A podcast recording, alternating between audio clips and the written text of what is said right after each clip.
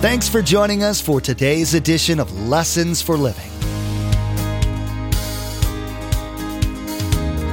His word so fresh in our hearts abound. His word made flesh in the here and now. A new life is beginning. Lord, let us hear your lessons for living.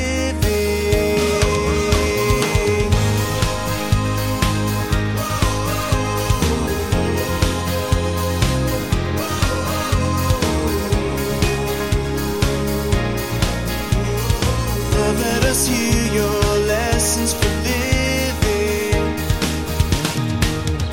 How many have felt the touch of God and been strengthened by it? This is a personal God again. He wants to renew your youth. He wants you to run and not be weary. He says, and he touched me, and he gave me strength. And then look at these words in verse nineteen.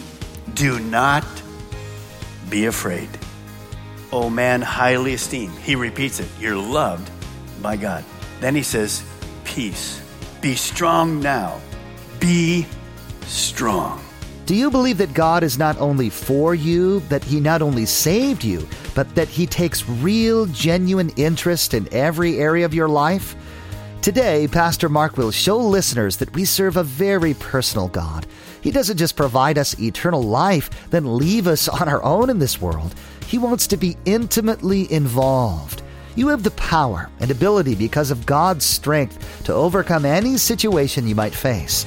He's greater than any problem this world can offer, and he takes joy in providing for his children. How much do you rely on his abilities today? Remember, there's quite a few ways to receive a copy of Pastor Mark's teaching. We'll be sharing all that information with you at the close of this broadcast. Now, here's Pastor Mark in the book of Daniel with his continuing study, Prayer and the Unseen World.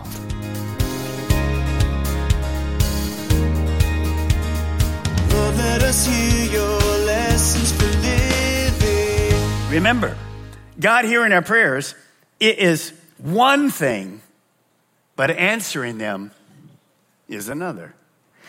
There, I want you to write this down this morning. All over campus, there are two things that can hinder our prayers. Two things that can hinder our prayers. Number one, things that are our fault. Things that we do that stop God from answering our prayers.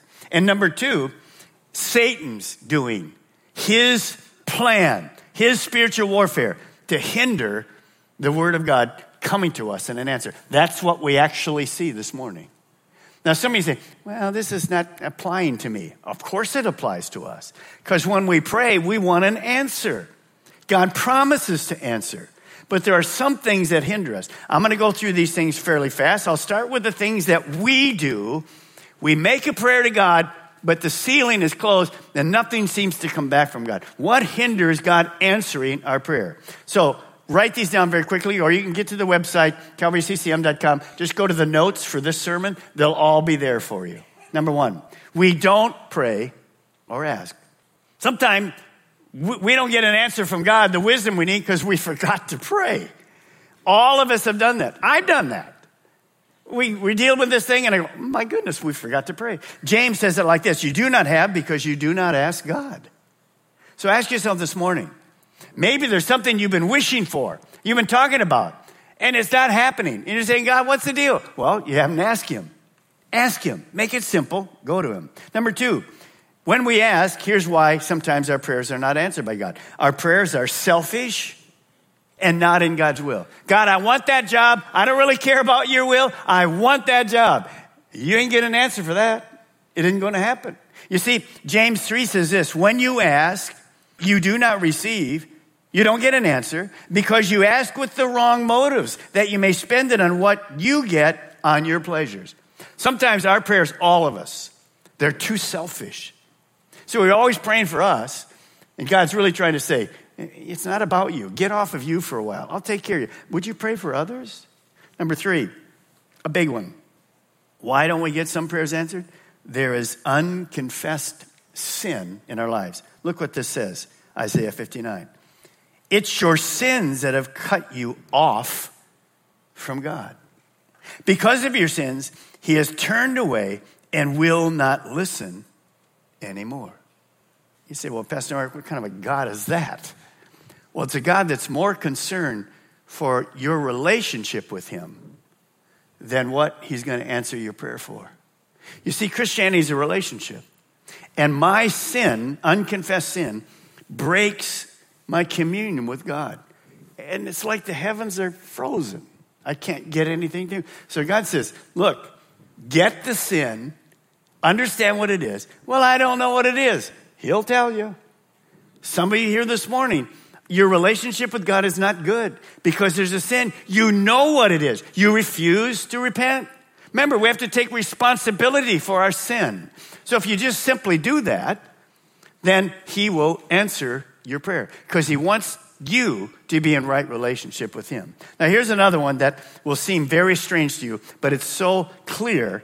It's so clear. Watch this. We are stingy and not generous with God. Now, how many of you know our God's a generous God? Our God's a generous God. We know that. We'll see that in a moment in the book of James. Look at this first part. Give, and it will be what? Given to you. Let's reverse that. Don't give, and you won't get it. Does that make sense to anybody at our campuses? If I give, I'm God promises me what? So if I give my time, I give serving, I'm going to serve for WinShape camp or, or men's conference, ladies conference. If I give, if I give my tithes and offerings, if I do this, God promises to do what? Give back to me. So let's read on. Uh, a good measure, pressed down, shaken together, running over, will be poured in your lap. For with the measure you use, it will be measured to you. If you're stingy with God, you'll be stingy with you. You set the pace. Understand that. And sometimes we just don't believe God. Pat, I knew you'd get around to money, God. I knew you'd get around to money. No, it's serving. It's everything. See, this is the principle. Look at the next one. This is a huge one. We have unforgiveness against someone. Mark eleven twenty-five. When you are praying, first forgive anyone you are holding a grudge against, so that your Father in heaven will forgive your sins too. Same deal. Understand our relationship with God. Love God, love people. It's the cross. The cross is vertical, our relationship with God. First four of the Ten Commandments are our relationship with God. The, the horizontal, our relationship with people. The last six are there. So God says, look, if you got a problem with a person and they've hurt you and you refuse to forgive them, it affects your relationship with God. So first, don't go to God in prayer. First, go to the person, ask forgiveness. Then your relationship with God is right. Some of you this morning, you simply need to do that at our campus. You have something against a person. And it doesn't mean that they were right. Doesn't mean that everything they've done is right, of course. You just have to forgive them. You have to say, God, I don't, I don't want to forgive them, but I know I should. And the reason we forgive people is because you didn't deserve to be forgiven, either did I, but Jesus did it for us. So you have to go to that person, and once you do and, and, and set that right, you probably won't be a close friend with them, but you set it right, you ask God to forgive you, you forgave them, then what happens in my relationship with God? My prayers are heard again. A big one is also this. The reason some of our prayers are hindered is we pray the prayer, but we simply don't believe God's going to answer. Listen to this. We don't believe, we lack faith that God will answer. Well, the book of James says it like this. If you need wisdom, watch this, ask our generous God. There was the answer to the other question I gave you. And he will give it to you. But but he will not rebuke you for asking. But when you ask him, be sure that your faith is in God alone. When you ask, believe that God can answer it. You don't pray and go, God, this is my last resort. Maybe you can answer this prayer. Good luck. You have to mix it with prayer. God, I know nothing's impossible with you. Let's say it together. Nothing is impossible with God. So is any prayer off the charts? No. Nothing's impossible with God. But I have to believe that. And I have to sometimes say to God, God, help my unbelief. So if I'm not praying with faith, it's not going to happen. Now here's one for sure most of you don't get, but it's very important. Marital problems. Husbands and wives in conflict. In the same way, you husbands must give honor to your wives. Treat your wife with understanding as you live together. She may be weaker than you, but she is your Equal partner. Some of you guys, wait a minute, I'm the head of this home. No, she's your equal partner. Can I hear an amen from the ladies? Amen. Yeah, see guys, watch out now, you're in trouble. But she is your equal, you'll fight over that, don't do that. She is your equal partner in God's gift of new life. Treat her as you should, so your prayers will not be what? Hindered. You wonder in your home, you're praying for a wayward son, daughter. Nothing's happening. Partly could be whose fault? Yours, because you're not in unison. Difficult thing, because we all we we all struggle in our marriages, because we're all humans. We're so different. So get it solved this morning. Now, when you think of all of these, let me ask you a question. Why did God put these things that hinder our prayers in the Bible? Make us feel bad? No, he put him in the Bible. Watch me. He put him in the Bible so I could know what's hindering my prayer. And when I know what it is, I have to fix it. So the things I gave you are from God saying, I want to answer your prayer. But here's the problem. It's up to you to correct it. Then I will answer your prayer. Isn't God amazing? You're not like, I wonder what's happening in my prayer life. I don't know anything that's wrong. I just gave a bunch to you this morning. So what are you going to do with that? You have to correct it. I have to correct it.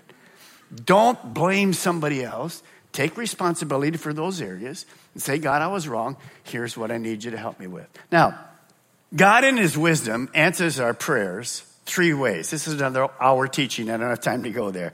Here's how he answers our prayers. Yes, and when God answers our prayers, we give a high five immediately to God. Thank you, Jesus. But God also answers our prayers. This isn't good for you. The longer you serve God, the more you'll realize the no answers were better than the yes answers, because it kept you from some crazy, crazy thing that you were going to do. And looking back, you go, oh, thank you, Jesus. Thank you, Jesus. At the moment, you're going, what's wrong with you, God? God says, what's wrong with you? Number three, wait. Sometimes we just have to wait because our timing is not right. So that's the way God answers our prayer. Now, so those are about us. The next thing we see is Satan hindering our prayers. Satan is hindering Daniel, a human, his prayer. Now watch. Go back to verse thirteen. But the prince of the Persian kingdom resisted me. That's why I didn't get through. Heard the prayer on day one. Resisted me for how many days? twenty-one days. So there's this, there's this invisible battle in the heavens between an angel and a demon. And they're fighting, trying to get the answer to Daniel. Then Michael. It's such a big fight. Another angel after comes. Michael, the chief princes. Another angel from God comes to help me because I was detained there with the king of Persia. So God, Daniel's prayer is heard on day one, but Satan immediately is trying to hinder Daniel from receiving God's answer. All of a sudden, the curtain is drawn back. That verse draws the curtain back. And we see in the heavenlies, only by faith, only by what the scripture says, we can't look up there and see it. But there's a spiritual battle that's invisible. Now it's between a demon that's over the nation of Persia and two angels. It took the second angel, notice, Michael, to overcome that demon and bring the answer. So this is a picture of what happens with spiritual warfare. You say, well, that's neat there, but it really doesn't have anything to do with me. Oh, yes, it does. See, we're part of this spiritual warfare. So here's the way Paul writes it. Look at this. Ephesians six. For we are not fighting against flesh and blood enemies. Let me stop for a moment. The real battle is not against people. If you're fighting with your spouse, your wife or husband, of course there are people, but they're being influenced if they're unforgiving or they've done something wrong or you've done something. They're being influenced by who? Satan, by demons. So the real problem is what? Is it people? No, the real problem is the inf- is the influence of Satan on people. Do you get it? The real enemy is not ISIS, it's Satan. Over all of this, of course. So we are not fighting flesh and blood enemies, but against evil rulers, authorities of the what kind of world? Unseen world, against mighty powers in this dark world, and against evil spirits in heavenly places.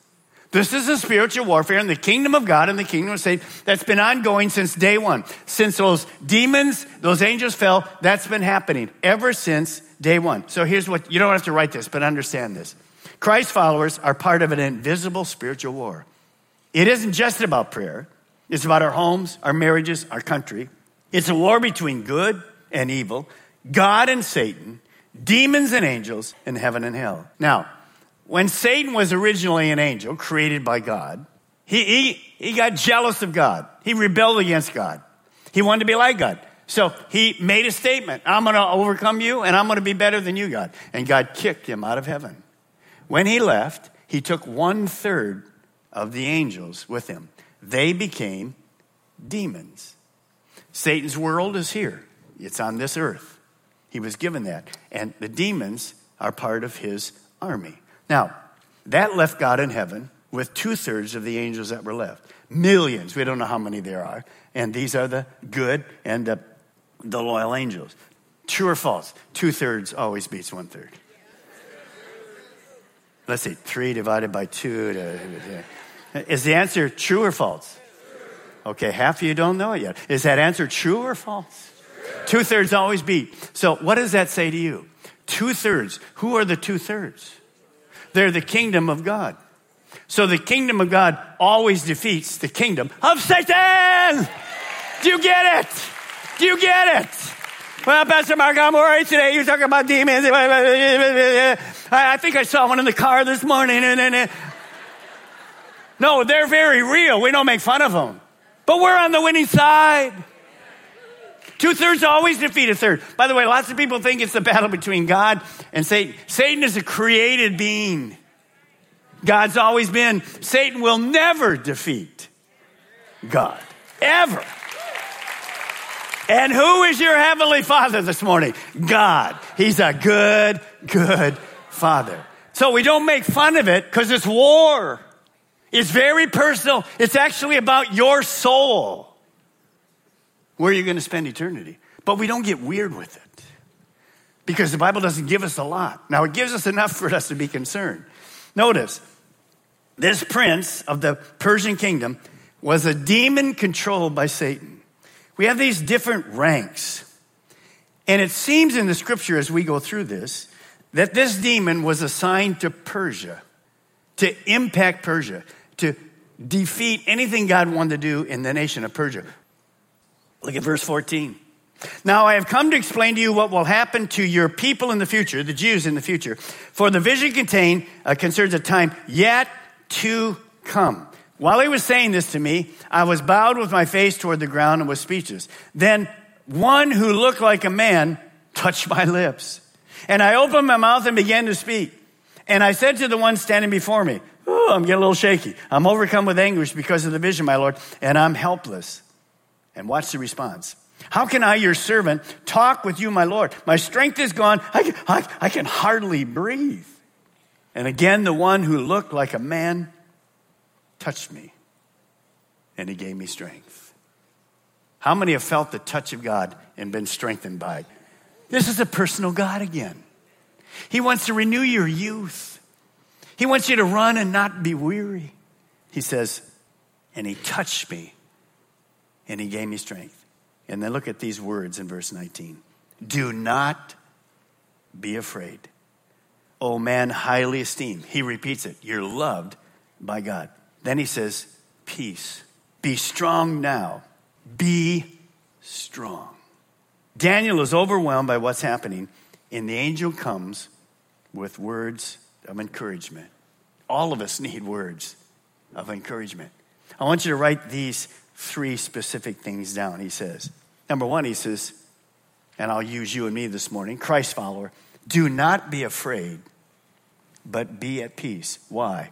Satan is a defeated enemy. I don't want anybody walking out of here today and go, wow, that, that picture of that invisible world, that's so scary to me. No, it's real, but there's nothing to be fearful of. Daniel, there's nothing to be fearful of because when we saw the battle, did the prayer get through to you, Daniel? Yes, it did. So understand this morning, two-thirds always defeats one-third. Satan is already a defeated enemy. Now, at Calvary, the Bible tells us that when Jesus died for our sins, he, feed, he defeated death, hell, and the grave. I don't have any fear of dying anymore as a Christian because I know where I'm going. He defeated hell. I, I have no, no option at all go to hell when I'm a Christian now.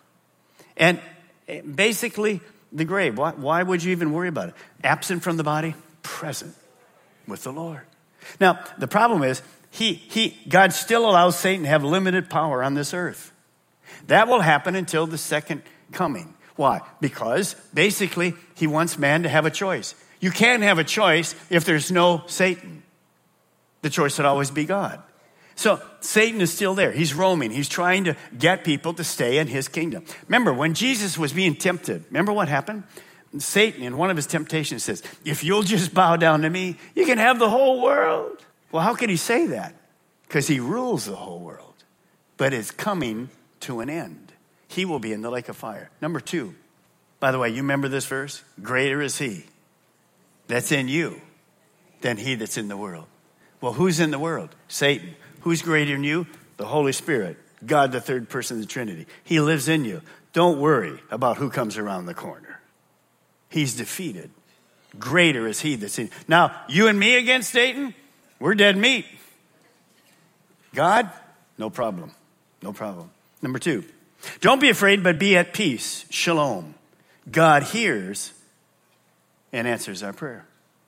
That's what we learned today. Doesn't matter the battle. Daniel didn't know what was happening, but God heard his prayer, got it to him. He prayed humbly, and he answered Daniel. God will answer our prayers.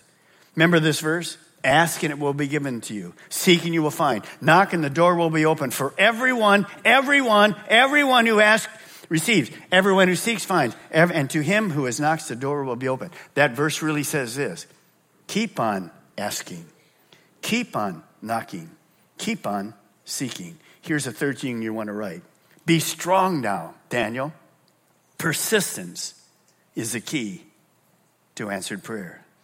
Ephesians six says, but pray in the Spirit at all times and every occasion. Stay alert and be persistent in your prayers for all believers everywhere. Now, sometimes we pray for people and we give up. I've often thought in this passage, what if David had, uh, Daniel had stopped praying at day ten? Listening to Satan. He's not going to answer you. Just stop praying. I don't know whether he would have got an answer or not. But some of us, some of you this morning, a friend, a relative, prodigal son, daughter, all kind, maybe a neighbor. I've been there. You just stop giving up. You stop praying because nothing's happening. Can I encourage you this morning?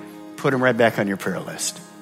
Stop praying. Daniel was persistent in his praying. Keep on asking. Keep on seeking. Keep on knocking. There are two things that can hinder our prayers. One being our fault and one being Satan's. Today, Pastor Mark taught us how all Christ followers are part of an invisible spiritual war between good and evil. God and Satan, demons and angels, and heaven and hell. Viewing our prayer life as going to battle can help create discipline and a competitive spirit towards our war with the enemy. Satan wants us to doubt and fear, but we hold a power greater than him. You've been listening to Lessons for Living, the teaching ministry of Mark Balmer of Calvary Chapel, Melbourne. Each day here on Lessons for Living, we share messages that Pastor Mark taught at the main campus in Melbourne. Maybe you're listening right now in Brevard County and you don't have a home church, and today's message was exactly what you were looking for. Join us for worship. We meet at the Melbourne and Vieira campuses on Saturday night at six p.m. and Sunday morning at eight thirty and ten forty-five a.m. And those in the Sebastian area can join us Sunday mornings at ten forty-five a.m. For more information, call us toll-free at eight six six, seven seven nine, three four four one. That's eight six six, seven seven nine, three four four one. Or log on to lessons for living radio dot com and follow the link to the church website. Why the rapture? What is God's purpose? In the next edition of Lessons for Living, Pastor Mark will address some burning questions regarding end times prophecy. There will be two phases of Jesus' return. First, coming for the church, and second, coming with the church. Are you confident you will be caught up with Jesus in the clouds? You won't want to miss the opportunity to meet him in the air and enter heaven. We've run out of time today, but we do encourage you to tune in next time as Pastor Mark will continue teaching through the book of Daniel. That's next time on Lessons for Living. Our eyes have seen and our ears have heard his word made flesh in a hurting world. A new hope he is giving.